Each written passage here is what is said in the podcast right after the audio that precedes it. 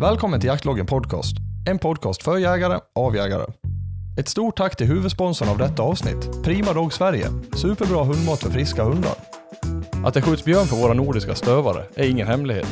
Men att få till en nordisk stövare som faktiskt står ensam på ståndskallen med alla björnar och favoriserar björn över allt vilt, det är inte vanligt. Kalle Hammarbäck som är dagens gäst har haft både blått och finstövare till björnjakten och hans erfarenhet är att finstövaren Steinar är det säkraste kortet som han har jagat med.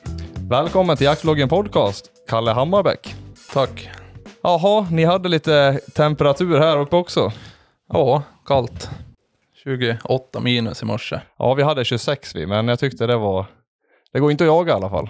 Nej, det gör inte. Man får sitta hemma och elda. Ja, jag tror nästan att, alltså som snöläget är så tror jag nästan att vi har samma mängd snö nästan i ja, halva Sverige känns det. Ja, vi har inte haft sådär supermycket snö tills nu då, tills vi fick två decimeter i förrgår. Då har vi legat på runt två.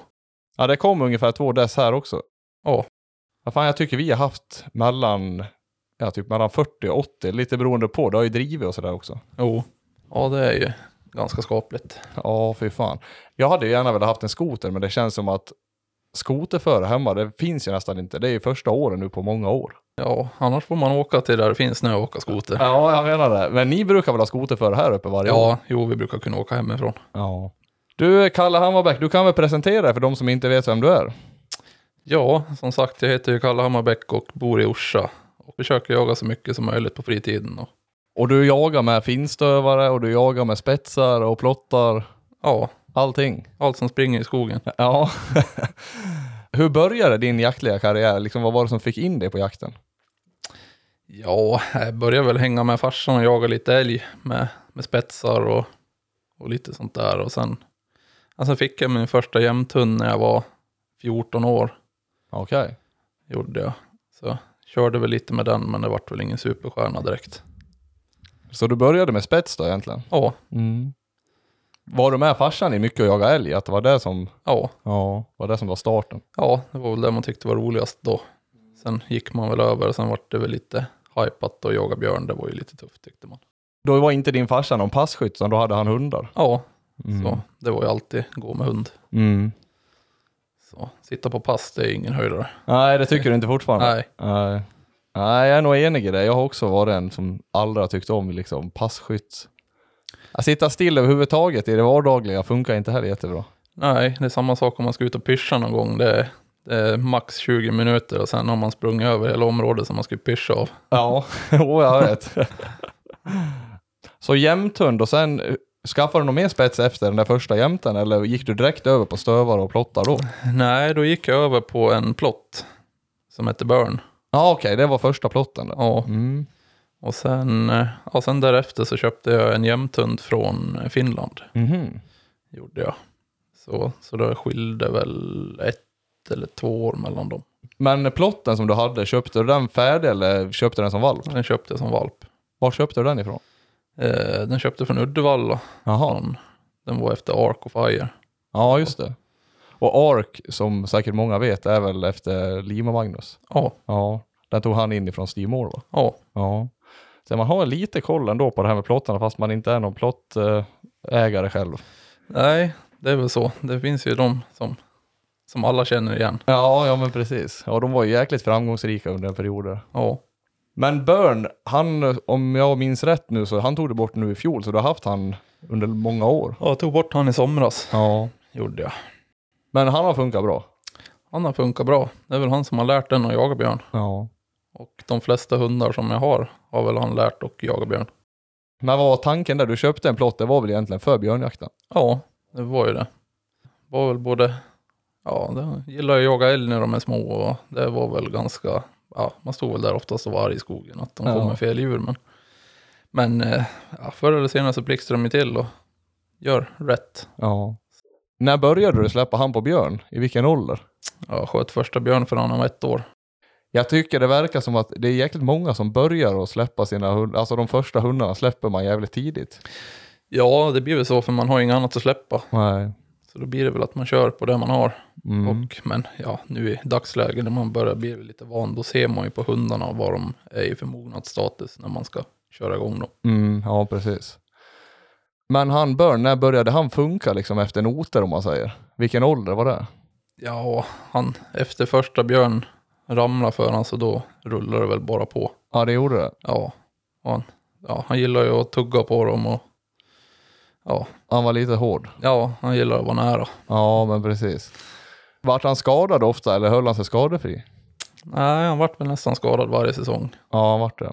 Det vart ju bara värre och värre för varje år. Ja. Vart det. Och hur gammal var Steinar? För du har ju även en finstövare idag som du, som du jagar björn med. Mm. Och vad var Börn då, när jag köpte han? Han var fyra han då. Ja. Det är rätt lagom ålder. Ja, Vill man ju tro i alla fall. För då känns det som att fyra års ålder brukar ju hundarna komma igång bra. ja. Så, och sen, ja, sen köpte jag ju Steinar då. Det är ju det är en valp efter Lynx. Stefan Lindströms lynx. Ja. Ja. Och vad är det för moder till den? Eh, Elsa heter hon. Ja. Från Biabys va? Ja, den kommer från Biabys. Men eh, det är en annan kille som äger den. Men det är Biabys som har fött upp valpkullen. Men den här jämten som du hade här emellan, den gled vi förbi lite. Men den, ja, hur, jagade du det mest älg eller björn eller hur var det? Ja, tanken var väl att jag skulle ha han till både björn och älg. Mm. Men eh, sen vart det ju som att björnjakten vart så kort. Så att jag tappade väl lite intresse för det. Men ja, han funkar ju bra. Han jagar ju björn skitbra. Mm. Men han ville ju inte jaga med någon, så han ville ju helst jaga själv. Jaha, okej. Så då var det ju att man fick ju välja hund då, när man skulle jaga. Och då Ja. tyckte jag så synd om Börn om han skulle få stå över då, när det var hans säsong egentligen då. Ja, Men då det- Hemi skulle få jaga älg resten av säsongen. ja, precis. När det är så koncentrerat med björnjakten. Ja, så då vart det så.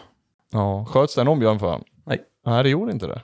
Det är rätt ovanligt ändå. Hundar som funkar brukar det ha skjutit för. Ja, men han fick ju stå undan varje björnjakt, så Ja. fick ju han bara vara med och träna han sen Ja. på, efter säsongen.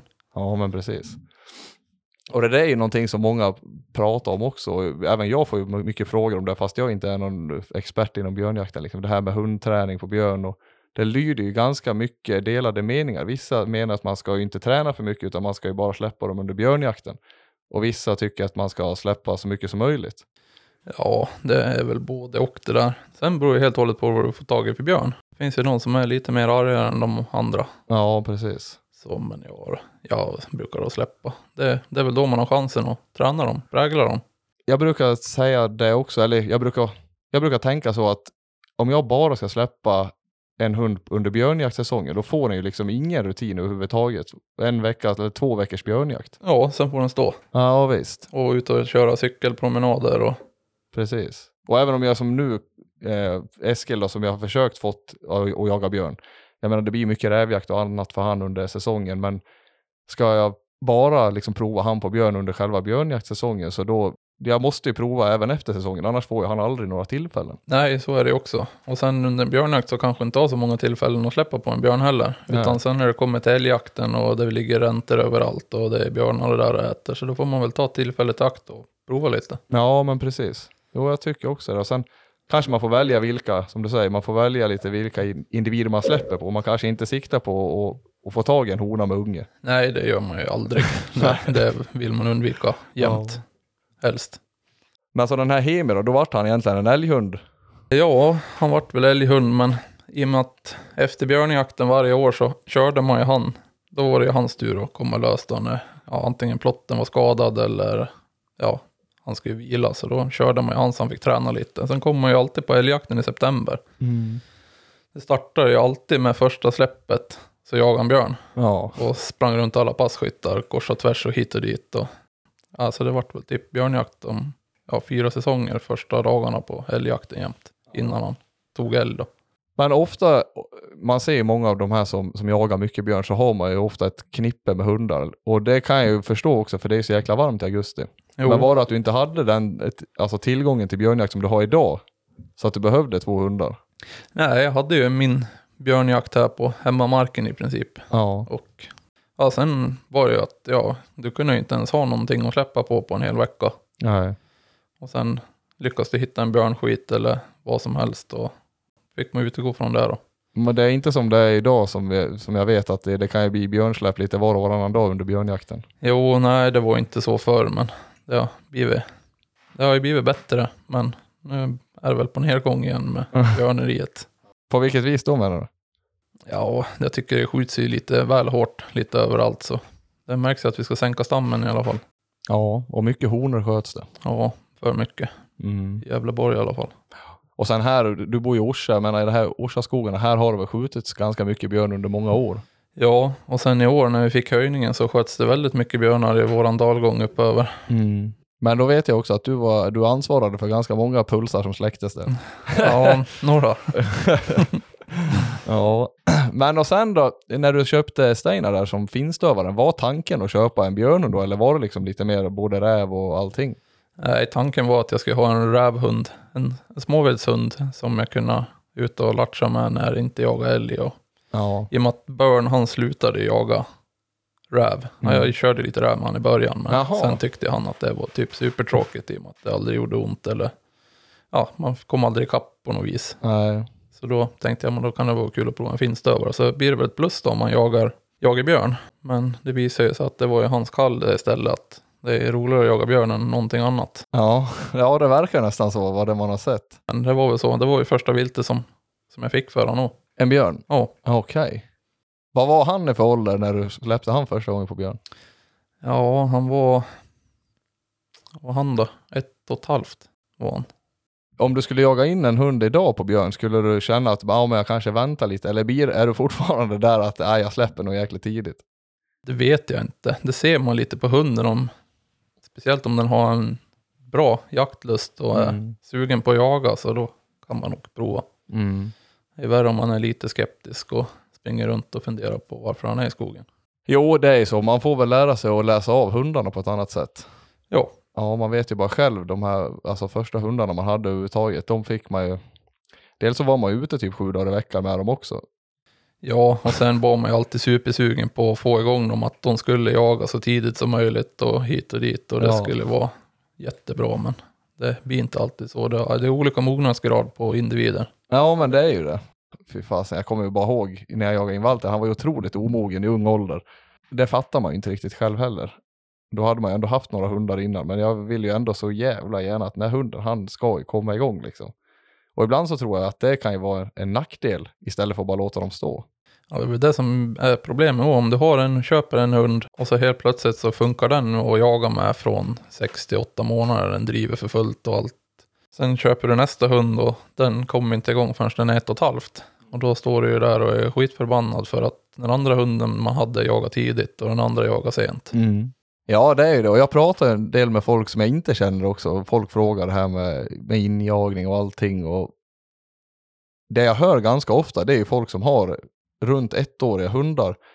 Och så, ja men den har drivit och det visar sig bra. Och, men eh, den har, ja det är fortfarande, jag är lite besviken att han, med det här med kalla slag. Men alltså en hund som är ett år, jag tycker i alla fall att man får ju räkna att en, mellan ett år och tre år, det är ju en injagningsfas. Det är då man ska lära den de här bitarna. Ja, och sen tycker jag slagarbete, det blir bättre med åldern. dels så ska de ju lära sig att jaga. Och de, ska ju, de får ju liksom en prägel på det där hela tiden, det viltet man jagar. Och då blir de ju automatiskt att ta äldre slag. Ja, och sen lär de ju till slut att det finns något roligt i slutändan på spåret när de går och spårar. Så det har jag ju börjat kört nu, i och med att jag har en ung hund, en finstövare nu, så har jag börjat kört liksom att han får ju kortare spårnings... Typ snöar det på en förmiddag så kan jag åka ut på eftermiddagen och leta på ett räspår. Mm. För då vet jag att då blir det inte så där superlång spårning. Nej. Och då, tror att det uppmuntrar att det är lite roligare att ja, det blir bättre och bättre med tiden. Ja men precis, och sen får de ju och prägeln där att man faktiskt får, får dem på rätt djur. Ja, Då kanske man slipper de här uh, onödiga timmarna med rådjursdrev. ja. Tycker du att han har varit en riktig klövviltsidiot? Den här unghunden? Nej, Nej. det har han inte. Hur var Steinar då? Jo, han, han kan väl inte hålla sig än idag om han inte har något bra slag att gå på. Men direkt han ser mig så ser han att det, det där är inte rätt. Nej, Då är det som att ja, någon har släppt ner honom från himlen just i det spåret. Ja. jag vet inte vad jag gör här. Nej. Och jag har inte gjort något fel. Och det är inga problem att koppla honom. Det är bara att öppna bilen så hoppar han rätt in i bilen. Det är, Ja. det är skillnad om man jagar rätt, då är det svårt att ta honom. Var det mer att du jagade in han liksom vind för våg och släppte han hur som helst? Nej, det var väl samma där. Man vill ju veta helst vad man släpper på. För att det ska bli rätt från början då. Så Mm. att man börjar med en massa klövjakter och Mm. uppmuntring på det. Liksom att de ska få jaga klöv nästan varje gång man släpper dem. Nej, precis. För det tror jag är en stor del, framförallt om de får mycket timmar, för då blir de ju som injagade på klövarna. Ja, och de får driva det varje gång man släpper dem. Ja. Så det är bara att ta första bästa när de springer ut i skogen så det blir älg eller kronhjort eller rådjur. Men den här Burn som du hade, hur, man hör ju mycket och jag har ju sett många plottar också som är duktiga att ta gamla spår och sådär. Var han duktig på att plocka upp björn på gamla spår? Ja, det var han. Mm. Men han, han vart ju latare med åldern han också. Ja, han vart det. Så, men det verkar komma med åldern. Ja, och sen under björnjakten så får de väl osökt en del färska spår också. Ja, Folk ser björnar och annat. jo, det är väl det som är. Det blir färskare och färskare. Och till slut så vet de att de behöver egentligen inte ta det där gamla spåret om de kan få ett färskare. Nej, och sen, jag kan ju tänka mig så när man börjar att jaga björn med den här första hunden att när den är ung då kanske man inte har så mycket lägen heller så då blir det ju att man Tar det man får. Ja men visst, och det lär sig väl hundarna också. Sen desto mer det blir att funka desto bättre lägen får man kanske. Ja, det är ju som nu, jag har ju fått bättre spårningar med finstövaren. Alltså att han tar äldre spår Ja, än vad plotten gjorde. ja. Jaha. Ja det hör man ju inte allt för ofta heller. Nej, nej, nog för att Björn var duktig på att plocka upp björn, men ja, och Steinar har varit lite vassare på det. Mm. Sen går det lite fortare en spårning för en finstövare än vad det gör för en plott. Tycker jag. Ja, och det där vet jag faktiskt Mattias Melkersson sa till mig i telefonsamtal en gång att han menar ju på det att eh, plottarna är ju ganska dåliga att spåra egentligen. För om du tänker dig en rävhund som tar ett spår, en bra rävhund tar ju liksom 5-10 timmar gamla rävspår. Mm.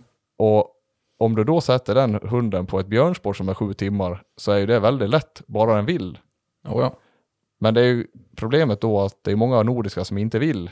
Jaga björn, ja. Precis. De hittar gärna ursäkter till att ah, det finns något annat här i skogen som vi tar istället. Jo, och sen, ja, varje gång en hund slutar jaga så har de slarvat bort den. ja. Man slarvar inte bort en björn. Nej, och ändå är det så många som gör det varje år. Ja, jämt. Ja. Och då kan man sätta en rutinerad hund där och då fortsätter spåret bara. Ja. Det är väl bara att björnen har stannat eller Mm. gjort någonting och den hunden vill inte jaga det. Nej. Nej, det är rätt så, eh, det kan ju vara rätt så kul att se det där när en hund då har inom parentes tappat bort en björn Ja. och så släpper man en annan hund där och då går spåret bara rakt på. Ja, Det är ju inte jätteovanligt. nej. Men tycker du att, vi säger om man har en hund som, nu vet jag inte om du åker på, liksom om det är en hund som, eller en björn som är borttappad eller sådär. Tycker du att det är ofta att björnarna har gått långa sträckor ifrån där de har tappat bort eller där de har vikt sig? Nej, björnarna brukar inte ligga så långt bort ifrån där en hund har slutat. Nej. Brukar de inte. De brukar väl söka sig kanske till något blött och lägga sig och softa lite. Svalka av sig lite. Ja, Injagningen där med Steinar, var det, då du började jaga in han liksom på, på räv? Nu sköt ju en björn ganska tidigt för honom där men ja han var väl, ja han skulle väl bli rävhund var väl tanken då. Och sen, ja, sen hade vi väl kört med Börn där och han vart väl lite trött där och så fick väl han chansen att visa framfötterna Steinar. Så vi släppte på honom på någon björn då. Så vi fick någon. Det där är ju inte helt ovanligt heller att man kanske håller tillbaka ett lovande ämne för att man har en som man vet fungerar. Jo, så sen är det väl den- jämnt. Ja visst, och sen när den då blir slut, då, ja men vi provar den här liksom. Och sen kanske den gör ett jättebra jobb. Ja, Det kan jag bara gå tillbaka till mig själv som under kattjakten, då blir det ju, spelar ingen roll hur slut, om man säger Walter är i bakhasar eller tassar av skara och sådär. Eller att han bara är nedjagad. Så, som förra året, då stod man där så, ah, vad fan, nej men vi provar väl. Man provar Eskil liksom i slutet Mm. av allting. Ja men så gör han det jäkligt bra. Vad fan, det här skulle vi ha kört tidigare. jo. Jo, det blir så. Och det får man ju ta med sig till nästa säsong bara. Om man kan. Men hur känner du, nordiska hundar överlag kan ju ha lite problem typ med ståndskallsbitarna och sådär. Hur har Steinar varit där?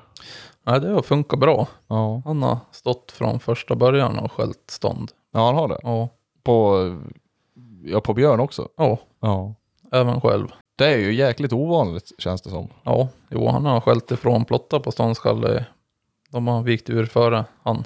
Hur tycker du han har varit liksom, om vi säger det här tre, fyra, fyra års åldern? Jag vet inte, hur gammal är han nu? Han är sex, sju Ja, kanske. sex, sju år. Jag tänker det här typ tre, fyra års åldern. Hur tycker han har varit där om det har blivit motgångar? Vi säger om han har blivit motad eller jagad av en björn eller sådär. Har han stått pall för det eller har han vikt sig? Ja, nej, han, han har stått pall för och åkt på däng av björn. Det var ju en björn som i princip slog lös bogen på han. Ja. Eller det vart någonting vajs. Men han var, han var kvar inne på ståndet tills jag var och hämtade han där och då var det på tre ben. Ja, det är ju, det är otroligt alltså. Men då känns det ju som att det är en hund med bra dådkraft och mod. Ja. Men skulle jag ta in den här så skulle han bli livrädd för dig. Ja, och, springa, alltså. och springa upp. Alltså han är lite lynne eller rädd Ja. för folk. Ja. Ja. Men det där är ju en, det där är så stor skillnad, för det märker jag ju som hemma också. Som smålänningen, där han är ju också, han är ju ganska låg hemma. Han är ju Mm. inte rädd för någon, någon sådär, men han är ju, ja men han visar underläge. Ja. Men sen i skogen fram till han var liksom två år så har han aldrig visat någon rädsla för någonting. Men han har varit så hela livet, Steinar, lite rädd för folk och. Ja. Men hur gamla spår skulle du säga att Steinar tar då ungefär på björn? Ja, alltså det där är också, det är som folk frågar jämt, ja, hur gamla spår tar hund? Det där har ju med att göra vad det, vad det är för, för dag i skogen i princip. Vad det, hur mycket det luktar och hur torrt det är, hur blött det är, hur fuktigt. Och. Jag hå- Så. håller helt med där. Vad det är för vittringsförhållanden. Men ja, jag vet ju, han har ju tagit 10 timmar gamla spår och spårat 3,2 mil i alla fall innan han fått upp. Ja. Ja, Är det ofta du tycker att det blir, du jag vet du sa ju det att han fortfarande kan ha lite problem med, med klövvilten. Är det ofta du tycker att om du släpper på ett björnspår till exempel att han tar upp en älg eller ett rådjur? eller någonting? Det spår jag sett han på, det brukar han hålla. Ja. Det är väl just när du ska ut och jaga räv och ja, du har inte så mycket att släppa på och så vill du att han ska få springa ändå då, så är frisökarna. ja, då blir det väl så. Nu har han stått en liten stund och Hur är han, väcker han på slag, Steinar? nej, Ingenting? Nej. Inte på björnarna heller? Nej. Nej. Nej, det kan ju vara fördelaktigt i vissa jaktformer, helt klart. han började väcka lite på räv nu i vinter. Jaha, Det är första gången. Som sexåring. Ja, ja. nej, det, så det var jag lite fundersam. Jag trodde flera gånger att han hade fått upp, men Ja. nej, fan, han gick och tragglade i några jävla spår. ja. Tycker att han har blivit, nu har ju du jagat björn med han nästan liksom hela hans liv kan man säga. Ja, Men tycker du att han är bekvämare på rävspår än vad han är på björnspår? nej, det spelar ingen roll. Det enda jag har problem med det är efter jag jagar björn med han så har jag jävla problem att få ta han och ta ett rävspår. Ja, det är så. För att när han spårar de där björnarna så kan han springa med näsa rakt Nästan fram högt. Ja, och inte ner i backen. precis. Och det är för att de luktar så jäkla mycket. Ja, Och det är väl det, det är väl lätt att spåra en björn bara de vill det. ja, och fort går det. Och det vet jag, jag pratade ju med en kille eh, långt uppifrån. Han hade ju tagit in en hund och de trodde ju många gånger att ja men han har ju fel den här hunden. Han kan aldrig spåra björnen liksom. Det är ju 6-7 timmar gammalt och han springer ju 15 knyck liksom. Mm. Men sen rätt vad det var, då var det ju ståndskall på en björn. Ja, Och de trodde ju flera gånger att han har ju bytt till älg garanterat. jo, men det är väl det som är fördelen när de spårar lite snabbt. Ja. Det, Det var ju ingen plott då. nej, det kan ju bli att en plott när den spårar att det går framåt och sen tillbaka lite och sen tar de om. Och, men det är ju så, de ska ju med varenda jävla stämpel de istället nästan. Väldigt spårnoga. Ja, om det undrar vad det är som skäller så ligger en lajka och drömmer här bredvid. Tycker du att på sista tiden att det blir mer björnjakt än vad du hade liksom i början? Att det är folk som har hört av sig och sådär? ja nu har det väl blivit lite mer i alla fall. Mm. Men det räcker ju med att man skjuter några björnar eller att det går bra för hundarna. Så de gör ju reklam för sig själv. Ja, de gör ju det. Har du jagat några andra stora rovdjur med Steinar? Om man säger varg eller järv eller, eller har han jagat det någon gång eller har, vet du hur han har funkat? Ja, jo nog gillar han alla stora tassdjur, Ja. gör han. Det, han trä en järv här för några veckor sedan. ja, ihop med din unghund ja. Ja, så, nej, så han gillar ju allting som är lite större. Mm. Helst ska det ju stanna. Det tycker jag är superkul. ja. Är han hårdskälld på dreven eller skäller han ut riktigt om man blir efter? Eh, nej, han, han, han driver riktigt bra om man har bra kontakt. Men eh, sen har jag märkt det nu på slutet att kommer han efter lite då tystnar han.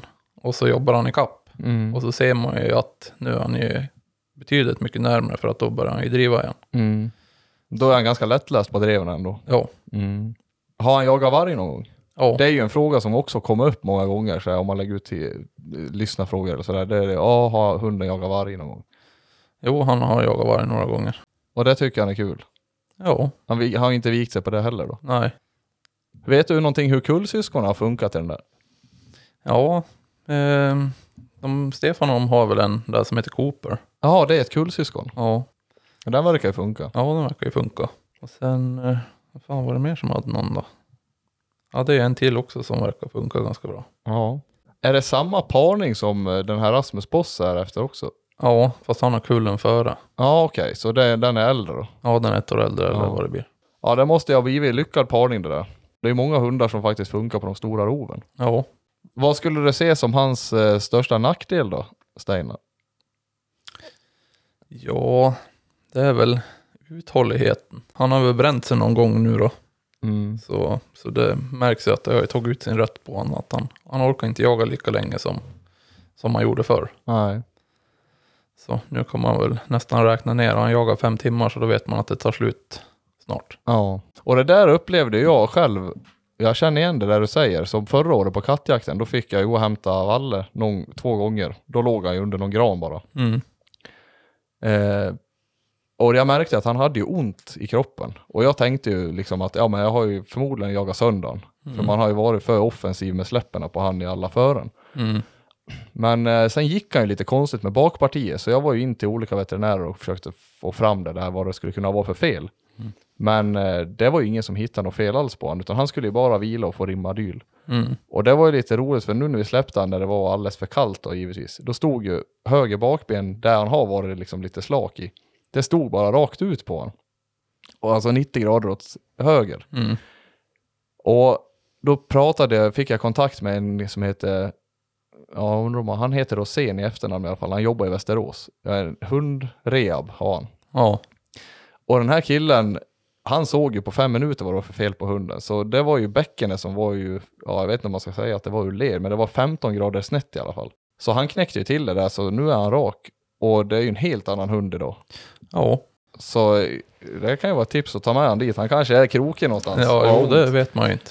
Och det var ju rätt så ironiskt också för jag har ju tänkt på det nu, fan vad fet han har blivit Walter. Men Mm. det är väl förmodligen för att han inte går runt och har ont hela tiden. Jo, det kostar väl på det ja. Ja, det går ju lite energi på det. Och det är jag ju rätt säker på att han har ju ramlat ner från att klippa och sådär under kattjakter och det är Mm. väl, ja, det är det som har satt sin rätt. Och jag tyckte ju att det var så här, förra året, ja men han driver ju mycket långsammare nu, han kanske har blivit lugnare i drevet, men det var ju förmodligen att han hade ont. Ja, det hade ju varit lite enklare om man hade kunnat prata med hundarna och fråga hur det är egentligen. Mm. Då kanske de hade sagt många gånger att idag är det ingen idé att du släpper mig för idag har jag ont. Ja men precis, det hade ju varit jävligt mycket bättre om de sa det. Ja, Och ibland kan man ju vara dålig själv och läsa hundarna också för att man verkligen vill. Ja men du vet ju själv under licensjakterna att då är det ju liksom att nu jagar vi jo. Och sen, ja det blir ju så att kommer man någonstans och då, de, de har inte ringt än för att man ska släppa de nya korten direkt. Nej. Så då får man ju släppa det bästa man har då, hoppas på det bästa. Mm. Är han långsam eller snabb Steinar tycker du? Ja, han har väl varit snabb tycker jag, så det räcker väl över. Ja. ja, han börjar väl bli till åldern nu och har haft lite problem med det mesta. Så jag börjar, börjar väl komma neråt i, i farten lite i alla fall. Den här bogen som du pratade om som han nästan fick löslagen. Är det någonting liksom som, som har satt sig att han har blivit haltare eller sådär efter det? Ja, det där fick vi hålla på och fippla med bra länge. Det tog ju nästan ett och ett halvt år innan det där hade läkt. Ja okej. Innan han var, för det direkt man sprang med han eller han fick springa eller någonting så då vart han ju halt. Mm. Men eh, ja, sen så har jag ju varit det veterinärer hit och dit och de, ja, det är vila och mediciner och Det är ungefär vad jag har hört när jag Ja. var inne också. ja, så har man ju kört där och sen, sen fick han ju stå över en björnjakt och så fick han ju, han fick ju vila helt enkelt i, ja, bra länge. Mm. Men det tar ju på kraften åt han det också för att han vill väl lika mycket jaga som alla andra fast han har ont. Men, Ja visst. men det, det verkar som att det gav resultat i alla fall för att nu kan jag jaga med han i fem dagar i sträck utan att han blir halt. Det kanske skulle vara värt för den där hunden att åka till en sån där hundfysioterapeut och kolla. Han kanske har några nå koter som sitter fast. Ja, kanske ska jag knäckt ut han lite. Ja, precis. För det sa den här till mig. Ja, vill du att, eh, jag sa det till honom. Vill du att jag ska gå en vända med honom så du ser? Nej, jag såg efter bara några steg vad det för fel på den där. Jaha, vad är det då? Ja, men han är ju helt krokig hela hunden. Mm. Jaha, hur fan kan ingen annan ha sett det? Ja, jag vet inte, sa han. Det är ju otroligt för det här ser man ju direkt vad det är. Ja, kanske ska ta nummer och slå en pling. Ja, det kan nog fan vara värt det. För de sa ju, när jag pratade med den här växeln, då sa jag det att ja, men jag skulle gärna vilja prata med honom först och se liksom att om han tror att han kan hitta det. Ja, men eh, det är många som kommer hit och tror att de inte kommer hitta något, men eh, han hittar allting. Mm. Och jag var ju högst skeptisk ska jag säga, men eh, nej, det tog, jag var, tror jag var där i tio minuter totalt. Mm. Och sen nu är han rak Ja. och tjock. ja, det är ju bra. Jo, för det har jag också haft problem med att få upp huller på honom. Ja. Ja, det har jag haft otroliga problem med. Framförallt sista åren. Men sen efter det där, då var det liksom... Nu har jag halverat givan och han är ändå... Ja, nu har vi ju inget före att jaga i heller för sig. Nej, nu blir det väl att de får stå lite. Mm, det är väl det. Och den här nya finstövaren som du har nu då. Mm. Är det någonting som är efter Steinar? Nej, det är helt annat blod. Är det. Hur tycker du att det känns då liksom?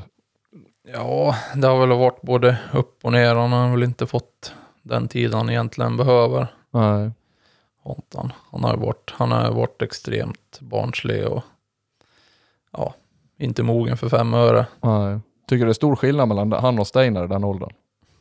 Nej, jag vet inte, det verkar vara lite på finstövare ändå, att de är lite barnsliga vid ung ålder och Mm. väldigt heta och funderar på väldigt mycket annat. Ja, Det är om man tittar dem i, om man tittar dem in i ögonen så snurrar de bara runt som pingisbollar. Ja. ja, det är väl det. Ja. Men hur kom det sig att det inte tog någon efter Steinar där då?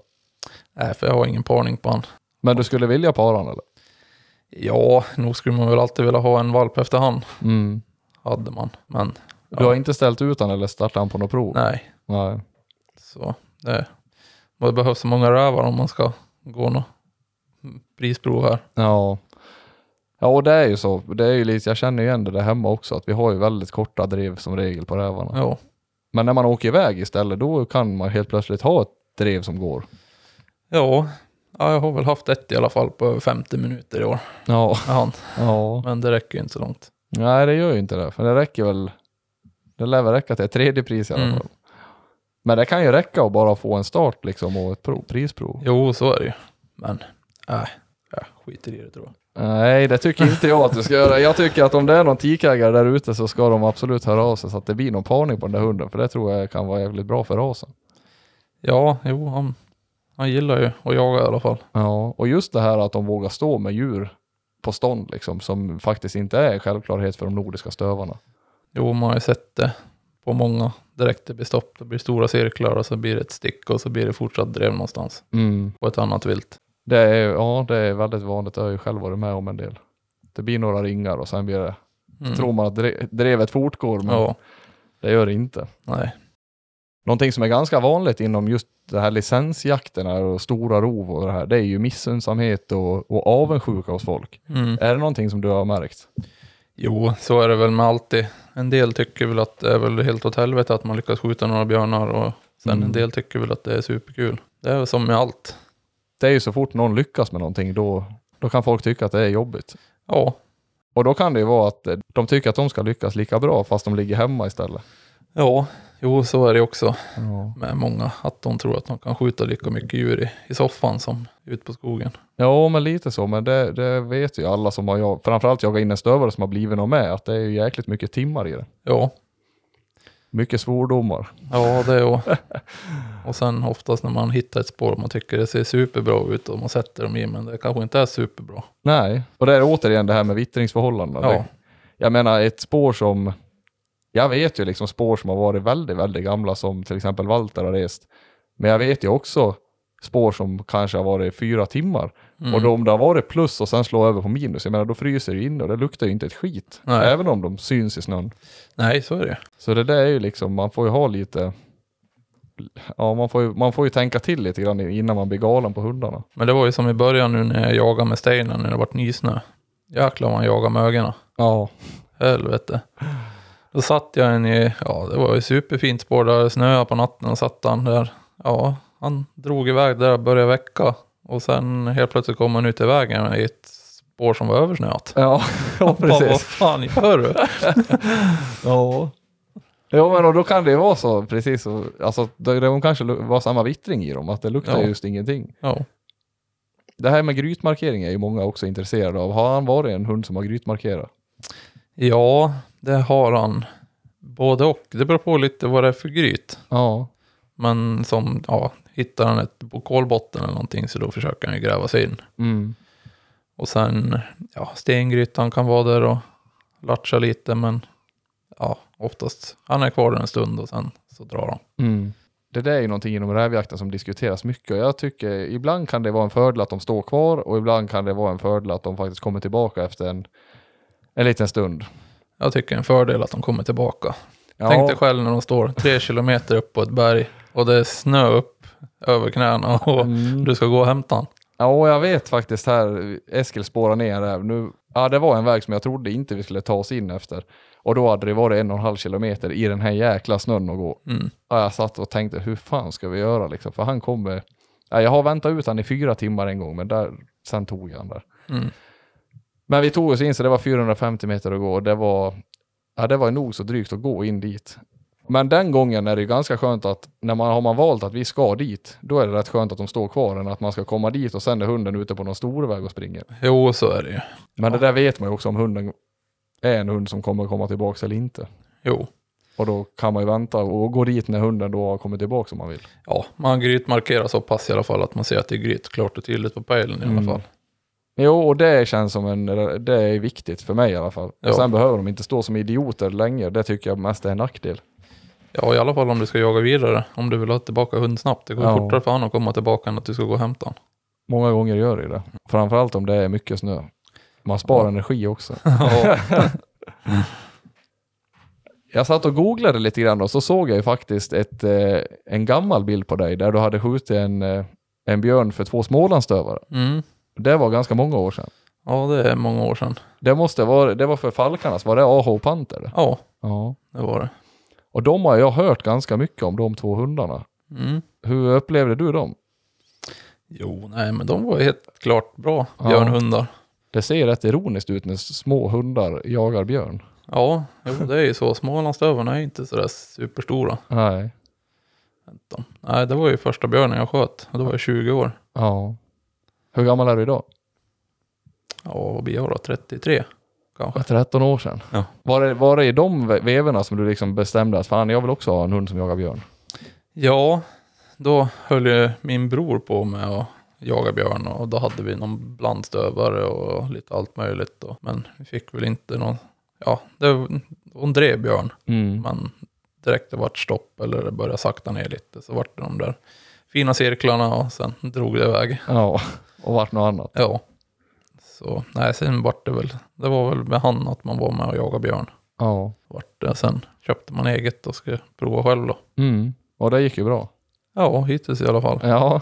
Då har du egentligen inte köpt in någon färdig hund, typ från Amerika eller sådär. Men jag vet att du var ju över till USA med och hade Steinar med dig. Ja, eh, fem år sedan. Var två år då. Ja, Ja, ett, två år där. ja. Mm. Hur tyckte du, liksom, hur kändes den upplevelsen? Kändes det som att det gav han någonting? Flygresan satte nog sina spår i alla fall på honom för att han kommer nog inte sätta sig i en flygmaskin igen i alla fall. Alltså. Nej, så. Nej, det, det blir ju så. Man ska vara där i en vecka i princip. Och så ska man försöka få ut det mesta av allt. Men Mm. man hinner inte. Det vart mycket spårning och nå påskjuten spårning och ja, någon jakt sådär. Mm. Men han fick vara med och skälla lite björn där. Ja, Ja. det fick han. Och där känns det ju som att björnarna träar jäkligt lätt. Ja, där kunde du träna en björn med bilen. Jaha. Kunde du. Om det satt eh, hona och unge till exempel i vägkanten och käkade maskrosor och sånt där. Då kunde du åka förbi och så hängde du på tutan och på pep dem rätt upp i trä. Nej, okej. Åh jäklar. För det känns ju som att det är deras mål liksom att björnarna ska upp i trä. Jo, men då har du ju vunnit. Ja. Har det. det är ju som med alla djur i princip som man jagar alla. Mm. Ja, typ katt och järv och mård. Och, Mm. ja, mården är ju lite klurigare då, i och med att den kan ju, Byta terräng på ett ja, annat den sätt. kan ju vissla vidare ganska fint utan att man märker. Ja. Ja, det har ju varit med om. Det Ja. sätter sina psykiska besvär. Ja, men som katt och järv i alla fall, har man hamnat i trä så då har man ju vunnit. Om man har en hund som trämarkerar. Ja, Och det är ju också en sak. Har, har du dina stövare som du har haft, har de trämarkerat? ja, Och det är ju en fråga hur man liksom, hur, prä, hur präglar man en hund för att faktiskt fatta att det går upp i trä? Ja, när jag började med björn så drog jag ju mycket björnspår med han. Alltid när spåret var slut så kastade jag upp den där tussen i, i trä. Ja. Så han fick stå på stammen och klättra och skälla och skulle ha åt den där. Sen var det bara att hissa ner den så fick han sin belöning. Mm. Ja, du spårar, du la mycket björnspår åt björn. Ja, i början. Det var ju på sommarsäsongen när man hade lite tråkigt. Mm, ja men precis. Så då kunde man ut och lägga lite spår. Men ja, jag kanske la 20 spår åt den. Sen, Ja. sen fattade han det där att djuren kunde komma upp i trä. ja, precis. Jag tror att det är givande faktiskt att lägga spår på det där viset. Ja, jag tror det. I alla fall när man hissar upp det i trä. För då fattar de att det kan även ja, man smörjde på stammen lite med den där tussen. Mm. Och sen är det ju så spåret behöver inte ligga superlänge till en, till en ung hund. Nej, inte. Det, han ska ju ta spåret. Precis. Och sen ska det vara något positivt spårslut bara. Ja, Mm. Och jag tycker inte heller att, att lägga långa spår, det tycker jag aldrig, det känns inte som att det är det som är relevant. nej. Jag tycker inte jag heller. Nej. Jag kunde bara, ja, åka ut och lägga ett spår och sen käka middag och sen ut och gå spåret. Ja, Så precis. då blir det inte mer än en timme eller två. Nej, jag tycker ibland, liksom, i- framförallt i början, då kunde man ju lägga spår så skulle det där ligga hur länge som helst. Liksom. Men det slutar ju många gånger med att man glömmer av det där. Ja, ja. Och sen ligger den där tussen ute i skogen. Jo, så är det ju. Och sen krånglar man till det alldeles för mycket för en ung hund tror jag. Mm. För att det ska bli roligt att spåra. Jag tror det är bättre att lägga ett spår och, och gå den nästan omgående för att då blir det kul. Precis, att det ska vara, man, man gör liksom, det blir bara en rolig grej för hunden i, i rätt vittring. Ja. Och sen att de får lära sig lite att det kan sitta i trä och det kan vara på backen. Och, Vad tycker du största skillnaden är? Du har ju haft både plott och, och, och finstövare nu. Vad tycker du största skillnaden är på, på raserna? Som du upplever det? ja, alltså nu har jag ju inte haft något problem med varken stövaren eller plotten. Det- Det funkar ju likadant. Mm. Eller ståndskall och de spårar och driver och gångstånd. Och, ja, enda fördelen med plotten det är att han stod närmare på ett ståndskall. Ja, Såg man hund så då var Björn inom ja, 30 centimeter. I alla fall med Björn. ja, Nu Steinar, han kan stå allt ifrån. Det beror på helt och hållet. Han brukar känna av vad det är för björn han. Så är det en arg björn så då står han längre ifrån. Och är det en ja, snäll obrydd björn så då står han närmare. Står han så pass långt ifrån så att det är ett problem att skjuta på stånden? Nej, Nej. det brukar inte vara. För det har man ju sett några gånger. Hundarna kan ju stå så pass långt ifrån så att när man kommer in så kan det ju vara rent av farligt att gå in. Ja, det beror ju på vilket håll man kommer ifrån. Antingen Ja. kommer man mellan hunden och björnen eller tvärtom. Ja, precis. Jag menar, och står de, och kan ju, vissa hundar kan ju stå en 30-40 meter ifrån och hoa. Ja, och själva vittringen. Ja, visst. Då Men då har de ganska problem också när björnen smiter. Att Ja. de kan bli ganska långt efter. precis. Det kanske inte ens står en björn i den där planteringen. Nej, den har redan gått ur. Ja, för en timme sedan kan det vara. Ja, Men det här, äh, om vi går tillbaka till det här med plottar och, och Kanadaresor och så vidare och injagade hundar. Jag vet att du köpte ju till sist nu här förra året, köpte du en, en hund, var en tvååring, ja och tre. treåring från Kanada. Ja. Ja. Frågar man veterinären så tror den var sex. Alltså? Ja. Åh fy fasen. Ja, den var så sliten. Ja. Men Det brukar inte en två, treåring vara. Nej. Hur har det gått med den im- importhunden så att säga? Ja, det gick väl inte sådär superbra. Gjorde inte. Jag fick hit han och ja, började träna lite och spåra lite och se. Ja, för de säger att det luktar ju inte samma sak som en svensk och en björn där nere. Men, nej, så vi provade, men jag vet inte, jag fick aldrig någon riktig fart på honom och jag tyckte att det måste ju vara någonting som är fel på hunden. Mm. För att han orkar inte springa som de andra och det var någon tjall. Men eh, han var ju med på en björn på björnjakten i alla fall. Mm. Men den jakten var inte sådär superlång. Och ja, sen var vi uppe i Jämtland och skulle jaga älg och vi hade med honom för det var ju björn kvar på tilldelningen så vi hade ju björnhundarna med oss. Mm. Då låg han där och han hade ju inte gjort någonting på två dagar. Och när han låg ner så då var det som att han hade varit ute och sprungit ett maraton. För att Okej. han, han andades väldigt, Han hyperventilerar. ja i princip. Ja. Och så vart det, så syndes man ju när han andades att det var dubbelslag och lite allt möjligt. Så, så jag tog hem den där i lag med en kompis. Så Mm. han tog ju med den hem då åkte till en hjärtspecialist. Och då visade det att han hade hjärtfel. Ja, Okej.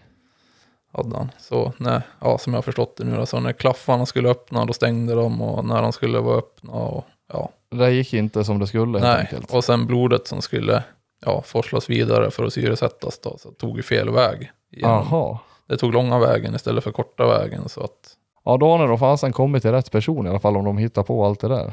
ja, jo nej men det skulle tydligen vara en bra hjärtläkare. Han var väl specialiserad- specialist på, på hjärt. Ja. Men hur, eh, vad vart kontentan av allt det här? Gick, det gick inte att göra någonting åt det där eller?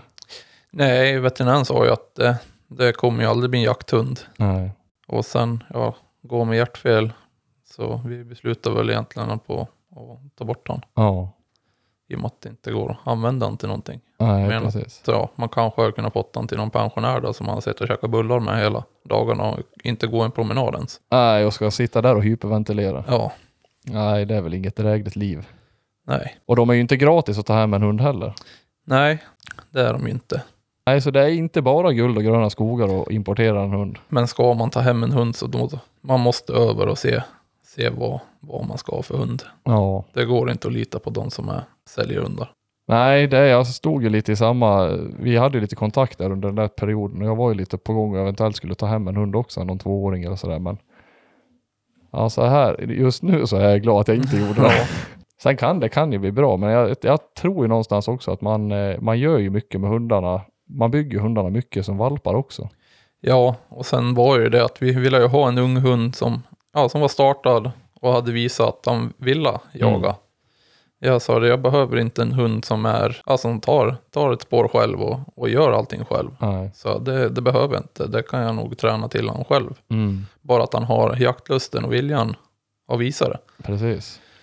Så då, ja, av summan och kardemumman så fick vi han då, som skulle vara två år startad. Alltså att den har ja, sprungit med och jagat björn. Ja. Och eh, han skulle tydligen visa framfötterna nere där och, och gjort det bra. Men Då tyckte veterinären att den var sex år. ja, Ja, fy fan. jo, med slitage på tänder och i fysisk kondition och skick så tyckte han att det var inte, det var nog, det stämde inte. Nej, nej fy fasen. Usch. Och så pengar och tid och allting som man lägger ner på, på de där grejerna. Ja, Du ska inte över och hämta någon mer plottare? nej, Nej. Nej. Nej, du har ju haft bättre framgång att köpa hundar i Sverige får man ju säga. Jo, sen är det väl det, om man köper en färdig hund, ja, du lyckas på någon annans premisser. Det är lite roligare, eller jäkligt mycket roligare när du skjuter det första viltet för en ung hund som du har kämpat med själv Ja, gud ja. sen valp. ja. Det var ju en som sa det till mig vet jag att, ja men vad, vad är det för, han, den här personen då, jag tänker inte nämna några namn, men han har ju inte köpt in några färdiga hundar, men de skjuter ju björn för hans hundar. Och han sa ju det att, ja men vad är det för roligt att köpa en, en färdig hund och åka runt till folk som ringer och sen är det andra som skjuter björnen. Ja, nej du får, Det enda du har gjort är ju egentligen att betalas för att andra ska få skjuta. ja, för glädjas åt andra. Ja. Nej, jag tycker väl också att det är roligare med en valp. Ja. Det, det ser man ju när, man får ju vara med när den börjar jaga och man får vara med när det misslyckas. Och, Mm. Och man lär ju känna hunden på ett annat sätt också. Jo, sen är det ju, och sen är det ju roligt när man väl lyckas. Mm. Det, det blir jävligt kul. Ja, det är det verkligen. Så. Och sen första viltet som man skjuter för en ung hund, det spelar ingen roll vem som gör det, bara att det blir. Ja. Ja, de, de gångerna glömmer man inte, de här första djuren som skjuts. Nej, Nej, det är jävligt speciellt. Och första gången som hundarna faktiskt utvecklas och gör saker som är vettiga. jo, Eh, Även om det inte skjuts vissa gånger så de kan ju göra arbeten ibland som man tänker att jäklar nu presterar han över mina förväntningar. Och det är ju jäkligt kul. Den här björnjakten skulle ju bli, ja det vart, vart ju lite för mig sådär med Eskil att jag tänkte ju att fan nu är han ju den åldern så nu, nu är han i den åldern så nu vill jag liksom prova honom och han ska få prova själv och lite så här. Eh, Och på björnpremiären så sköt vi en björn för honom och det var ju inget med det, det var ju ett, kan det ha varit 20-30 minuters drev rätt i pass och en sköt så det var ju klockrent. ja. Ja, bättre kan det väl inte bli egentligen. Nej, och en liten björn och sådär. Sen tänkte jag att ja, men vi provar vidare och det gick bara sämre och sämre och sämre och sämre och eh, jag kände liksom inte igen honom och det var ju de här första gångerna jag såg att han faktiskt visade ja, men lite rädsla i någon, första gången i sitt liv liksom och jag kunde liksom inte förstå. Det var nästan så att man jag kände sådär att vad fan är det med han? Det, är det något fel på? För han, och så släppte han ihop med Stoffa Skålbergs whisky där och han vek ju ur den löpan då och då och sådär och fick ju sätta på han igen och Nej, det var liksom ingen jäkla ordning på någonting och gjorde det jävligt dåligt i mina ögon. Mm. Men det var ju, vissa sa ju det att ja men fan han är ju ung och det, han har väl gjort det bra ändå. Men han har gjort det jävligt dåligt mot vad jag hade förväntat mig. Ja. Och sen när det visade sig här att han hade vätskefyllda lungor och 40 graders feber och, och de sa det efter de här proverna att det här har han gått med länge. Mm. Och högst troligt haft det här hela björnjakten. Mm. Så är man ändå rätt nöjd av att han faktiskt Ja, han gjorde ju någonting där under björnjakten, men även om han inte gjorde det enligt förväntningarna. Ja, han tog väl ut allt krut där på första vändan och sen, Ja, sen var det vila, tyckte han. ja det var ju då. Så sen, det var ju det som var liksom. Var vi upp där och, och det, man fortsatte och fortsatte liksom och det vart ju bara sämre och sämre hela tiden. Och sen åkte vi hem och det, ja då stod ju han i en och en halv vecka kanske. Och sen så var det en som såg en björn som var där och släppte och då, ja den tog han ju upp och stod och skällde på ståndskall och inga problem med någonting liksom. Mm. Tänkte att det här känns ju jävligt bra. Åkte jag upp och skulle prova lite igen, det var ju björn kvar i Västerbotten. Mm. Ja, och, och det var ju dagen efter tror jag. eller om det var dagen efter det. Men nej, då var det igen sådär, det gick ju så jävla dåligt alltså. Och förmodligen så är det ju då att han, han, han behövde väl vila jävligt länge för att Ja, känna sig något, något sådär fräsch liksom. ja. Och det är många som har frågat vad det var, han hostade ju otroligt mycket. Mm. Det är många som har frågat, men nu hostar han inte längre, och vad det var.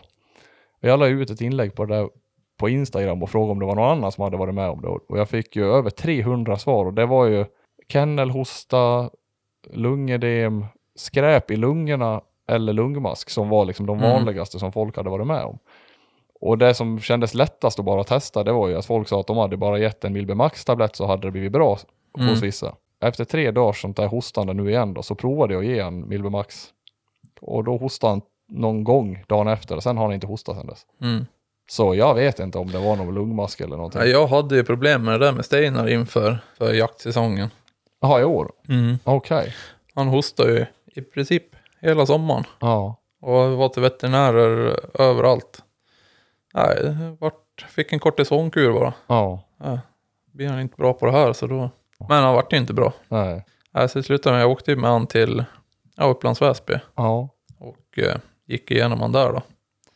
Och då visade det sig att han hade ju eh, struphuvudesinflammation Nej. i halsen. Okej. Så för att han var ju lite klen att äta och sen hostade han ju och man Mm. hörde ju att det kom långt nerifrån. Ja. Så han hade ju ganska mycket irritation nere i struphuvudet och, och så och sen. Så då gav jag han en antibiotikakur. Ja. Så var det bra.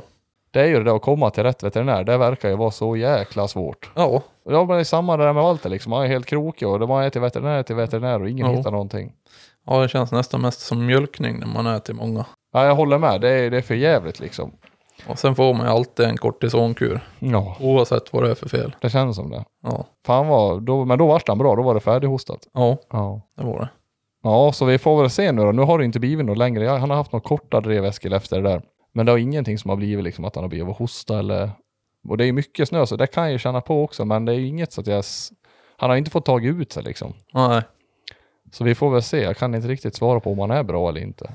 nej. Det var förvånansvärt många faktiskt som hade gått ner med kamera i lungorna och sen har de hittat liksom barr och Mhm. grenar och grejer i lungorna som de har tagit ut. Ja, det är väl inte helt omöjligt när de springer med öppen trut jämt. Nej, menar det. De springer och gapar liksom och det kommer in allt möjligt där. Och att- framförallt på barmarken. Ja, Så det var väl någon av de här fyra sakerna som jag tänkte att det skulle kunna vara. Alternativt, det värsta alternativet är väl att han var ju påkörd där under en björnjakt och eh, att det skulle ha blivit något mekaniskt fel där. mm. För då är det väl kört. ja, Och jag hoppas inte att det är det som är felet. Om det är någonting som har fått slag liksom och gått sönder. nej. Det vill man inte. Har du något exceptionellt jaktminne eller någonting som, sånt där som sitter liksom på näthinnan som du kan dela med dig av som en liksom jakthistoria? Ja, det är väl många egentligen. Men nej, fränast egentligen det är väl björnar som träar. Mm. Hade jag ett släpp med börn en gång, då var det på en träning. Och så vet du, kom jag och skulle släppa han. Så jag släppte han, han gick och oa på lite och sen så drog han iväg och så efter 100 meter var han still och bara stod och blåskällde. Tänkte vad i helskotta är det för fel på han? Alltså red inte han ut det, eller vad är problemet? Alltså jag stövlade ju dit där och då satt ju björnen i trä. Han jagade upp honom på 100 meter. Nej. Men hur var den här Börn då? Var han snabb eller långsam? Ja, han, han var väl medelfart på han. Mm. Han hade väl tur ibland att komma upp i 20 km i timmen då, om man säger så. Ja. Men annars så höll det sig väl runt 15. Det kan ju vara, som du sa där med Steinar, att han har varit en snabb hund. Mm, Men att han, att han, ja, han jagar sina timmar och sen tar han slut liksom. mm, Det där kan jag ju uppleva själv också lite grann, att hundar som är väldigt explosiva och ska ju liksom, de, de driver så mycket det bara går ja, i hastighet. Det är ju klart att det blir ju jobbigare också. Och de bränner sig lite snabbare. jo, man har ju sett det när de får de där formtopparna. Speciellt när det går lätt att springa vet du, upp i ja, 35 km i timmen. Mm. Det tycker man ju bara onödigt egentligen. Ja. För det är de topparna som gör att jag tror att de bränner sig jävla mycket energi på just att göra dem. Det tror jag med. Istället för att hålla sig runt 15, 18. Mm. Jag håller helt med.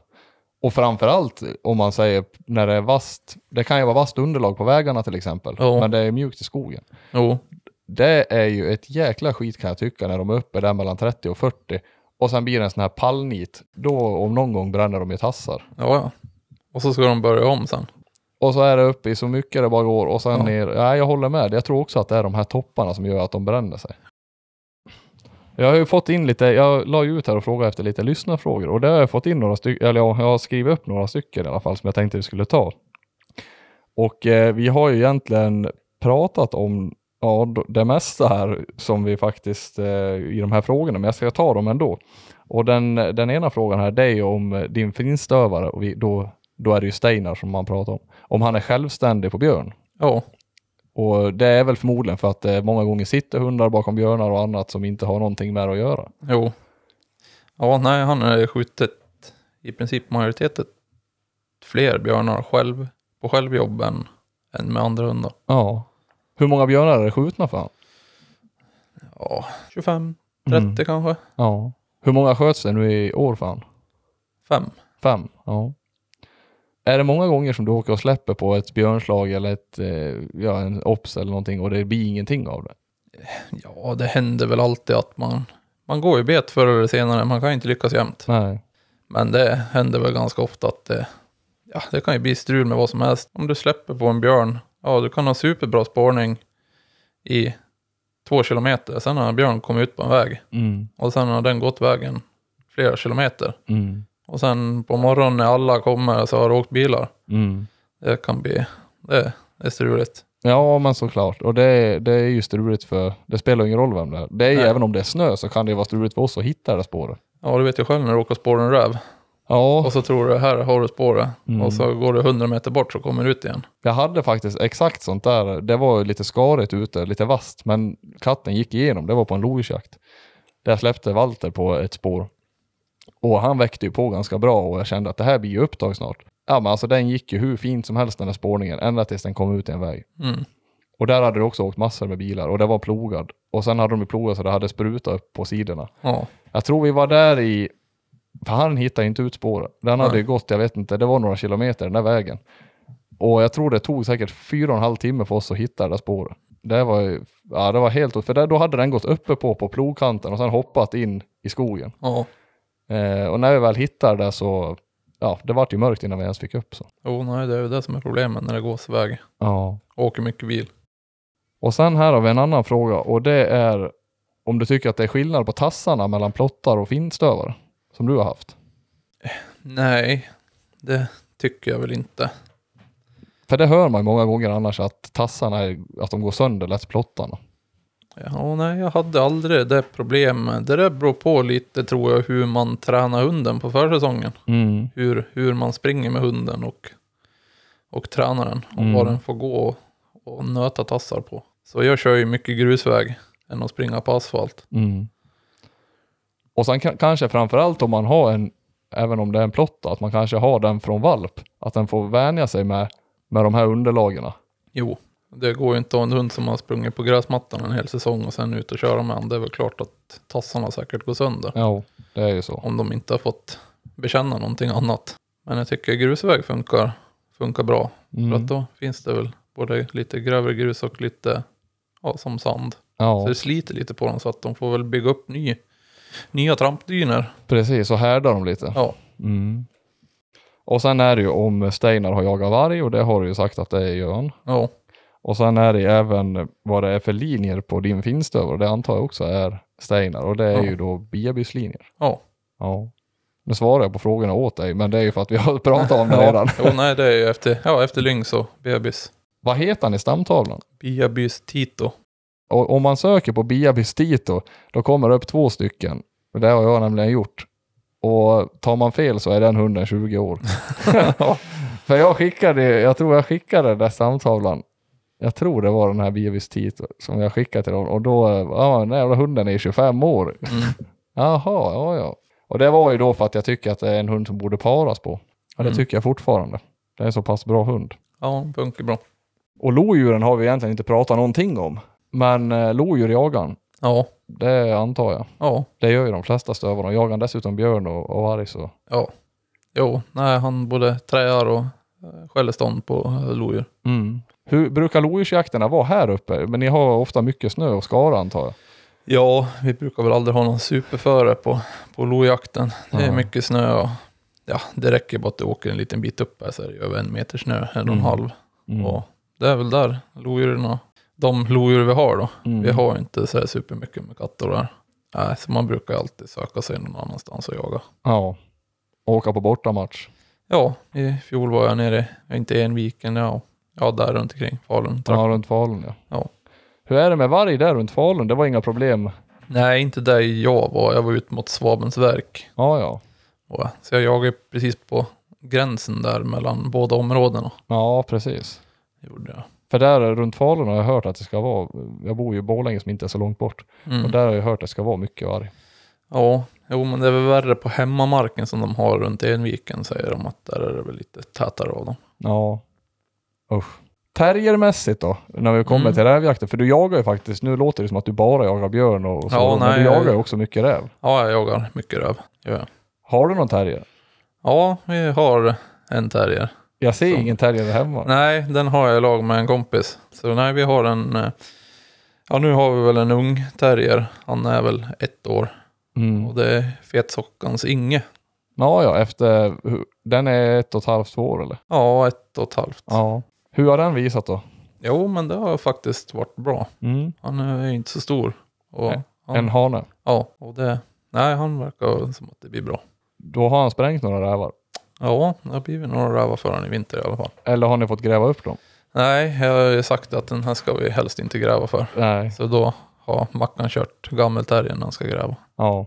Jajamän. Då bor den hemma hos Mackan då? Japp. Skönt. Ja, han har ju bara en stövare och sen terriern då. Ja, precis. Och du har en Leica som står här hemma också. mm. Eller är det din eller tjejens?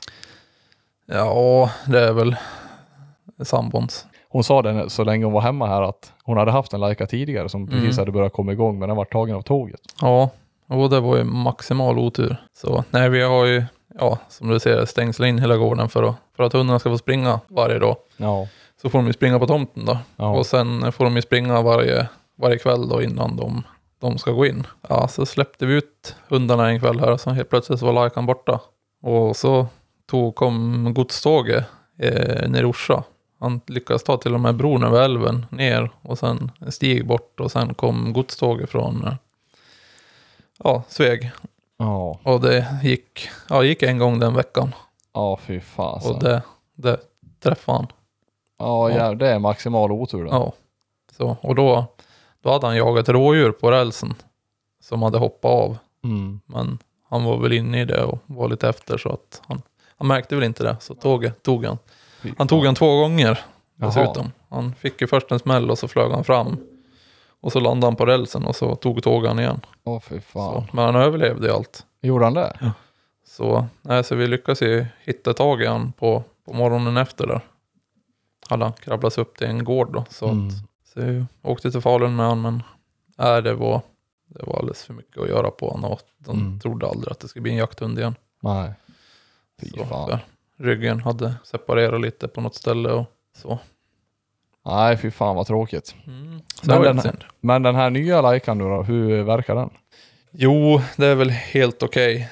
Det är väl sök, sökmässigt som man saknar lite i dem, men sen håller de väl i som man det räcker i alla fall. Ja, ja. Gör det. Så länge inte tokskenar så hon tappar kontakten, då bryter hon. ja. Men så länge hon har kontakt så skäller hon nog. Så Mm. länge hon orkar. Men hon är inte så gammal. Nej, hon är tre år. Mm. Det ser ut att vara fin typ på henne, för hon ser ut att vara den här slanka typen. Ja, det går fort. Ser ut lite som en greyhound. Ja, och det är, det är det som är lite kul för när hon följer en skenel i drygt fyra kilometer då, och inser att hon aldrig kommer komma ikapp. Och då går det ju runt 25-30 kilometer i timmen. Sen när hon kommer eh, åter då, så då går det nästan 35 kilometer i timmen. Ja, det är ju bakspåret. Ja, det går fort så in i helskotta. Jaså? Så då har jag tillbaka henne på ett kick. Ja. Och så har jag bara fortsätta. Har du provat henne på någon björn? Ja. Hur verkar det då? Eh, jo, hon har väl skällt, hon har skällt ståndskall i 45 minuter. Och sen har det blivit ja, 20 minuter och så, men då var hon i ett och ett halvt, två år. Ja. Ja, sen tyckte jag bara vart sämre och sämre, sen har jag inte släppt några mer på, Nej. björn. För att jag tänkte att hon skulle få mogna lite till då, kanske. Eller så vill hon inte helt enkelt. Nej. Ska du prova den nu till årets björnjakt? Ja, kanske. Det kan ju, jag vet inte hur det är, men det kanske, det känns som spetsarna kan ju vara lite beroende av att det ramlar djur. Ja, det är ju det. Det Ja. märkte jag ju på den andra larkan som tåget tog då. Mm. Att han, han var väl i princip helt oduglig tills jag sköt första viltet för han. Mm. Som man lyckades jaga fram. Då var det som att vända på en hand. Sen jagade jag han som satan. Ja, Okej, allt. Ja, och älg och kronhjort och, och sånt då. Har ni mycket kronhjort här uppe? Ja, jag har lite kronhjort. Ja, ja. Det är gott kött i alla fall. Ja, jo, vi sköt tre mellan dagarna. Ja, ni gjorde det? inte för lajkan eller? Nej, då var det för en blandhund. En kompis blandhund. Hon, hon var i höglöpe då. Det var Mm. riktigt ramaskri hemma här. Ja, det kan jag tänka mig. Det som kött. Dygnet runt. Ja, det kan jag tro. Ja. Men eh, du har ingen jämthund idag eller? Jo, Ja, du har det? ja, jag har hemma. Jag är tio år. Ja, just det. Jag trodde att han var borta. Nej, han lever än. Du jagar med han fortfarande? Ja, jo, jag sköt, jag sköt en älg på stånd för han här i, i höstas. Gamle Hemi. Ja. Men det har väl varit en bra älghund? Ja, han har varit otroligt bra älghund. Det är väl nästan han som man kan se att stammen är lite dålig här för att det har skjutits mycket älg för han här. Sen har jag väl lånat ut han och det har skjutits väldigt mycket älg för han. Ja. Vi var inte jättelångt ifrån varandra nu på björnjakten. Vi var ju på grannmarkerna. Ja, vi var bredvid varandra. När vi åkte och besiktade den där björnen vi sköt på premiären, då stod, såg vi, då åkte vi igenom erat, Ja. eran jakt så att säga. Ja. Stod, stod och passade efter vägen. Men hur brukar det vara under björnjakterna för er? Är det, brukar det vara liksom stor uppslutning och jättemycket passare som, som det är på vissa ställen? Eller är ni ett litet gäng? Nej, man är oftast de små gängen man är. Gubbarna verkar inte vilja, de, de vill att björnarna ska bort så att älgstammen växer. Ja. Ja, en annan vill ju helst inte att man ska skjuta supermycket björn på Nej. samma marker för att det ska finnas något till året efter. Mm. Men nej, det är inte sådär supermycket folk. Sen finns det väl alltid någon som vill jaga björn, men, men man kan inte ta med alla heller. Nej, så är det ju. Så är det. Och det är ju roligare att jaga när det är mindre gäng tycker jag. Ja, det tycker man. Det är, om inte annat så är det enklare. Mm, det är med. Det är, eh, jag tycker all jakt när det är liksom stor uppslutning och jättemycket folk, det är, nej jag gillar nog att jaga i, i mindre sammansvetsade gäng. Ja, absolut så är det ju bäst att jaga på tre, Mm. tycker jag. Tre till fem. Ja, Ja, vi var ju tre på björnpremiären vi. mm. Det gick ju bra det också. Det kan ju kräva lite mer markkännedom och sådär. Jo, så är det ju. Men ofta så, till exempel om man jagar björn och man är tre stycken. Om man ska släppa hund mitt in i såten, då ställer man ut en på vardera sida. Och så säger man att ja, du har fritt att springa vart du vill. Och då blir det oftast bra. Ja, om det är någon som kan hantera en Garmin. Ja, Eller eller, en en tracker. Ja, precis. Ja, Garmin, det använder man ju bara mindre och mindre. Det är som en säkerhet nu bara egentligen. Som en livlina. Nu de senaste gångerna jag jagar så har jag inte ens haft Garmin med mig. Jag har Nej. glömt den hemma i hundhuset. Ja, och min ligger oftast i bilen utan batteri. Ja, Och, eh, men det händer ju att man får ta fram den. De gångerna är det ju bra, men som sagt jag har ju nästan aldrig den med mig längre när man passar och sådär. nej, inte jag heller. Det, jag kör tracker. Ja, telefonpejlarna, de är... Det har blivit en, ja, det har blivit men- en helt annan De är oslagbara så länge du har täckning. Ja, men det finns sina ställen utan täckning där på Orsaskogen märkte jag. Ja, jo det gör det. Så Ja. det är därför man måste ha en Garmin på hunden som backup. Ja, det är sällan de här telefonpejlarna fallerar nu för tiden. Förr var det ju mycket krångel tycker Jo. jag. Men, men idag funkar det faktiskt. Ja, jag tänker, tycker det funkar jäkligt bra. Peppa peppa. Du Kalle, vi ska runda av det här så att det inte blir allt för långt, eh, för lång redigering på det här avsnittet. men du, tack så mycket för att du deltog i podden. Och tack själv. Så hörs vi och syns vi. Jajamän. Ha det bra. Hej. Hej. Tusen tack för att ni lyssnade på podden. Hoppas ni gillade intervjun med den inbitna jägaren Kalle Hammarbäck från Orsaskogarna. Glöm inte att dela med er på sociala medier och fortsätt gärna att komma med förslag om gäster till podden. Tack för mig, så hörs vi i nästa podd.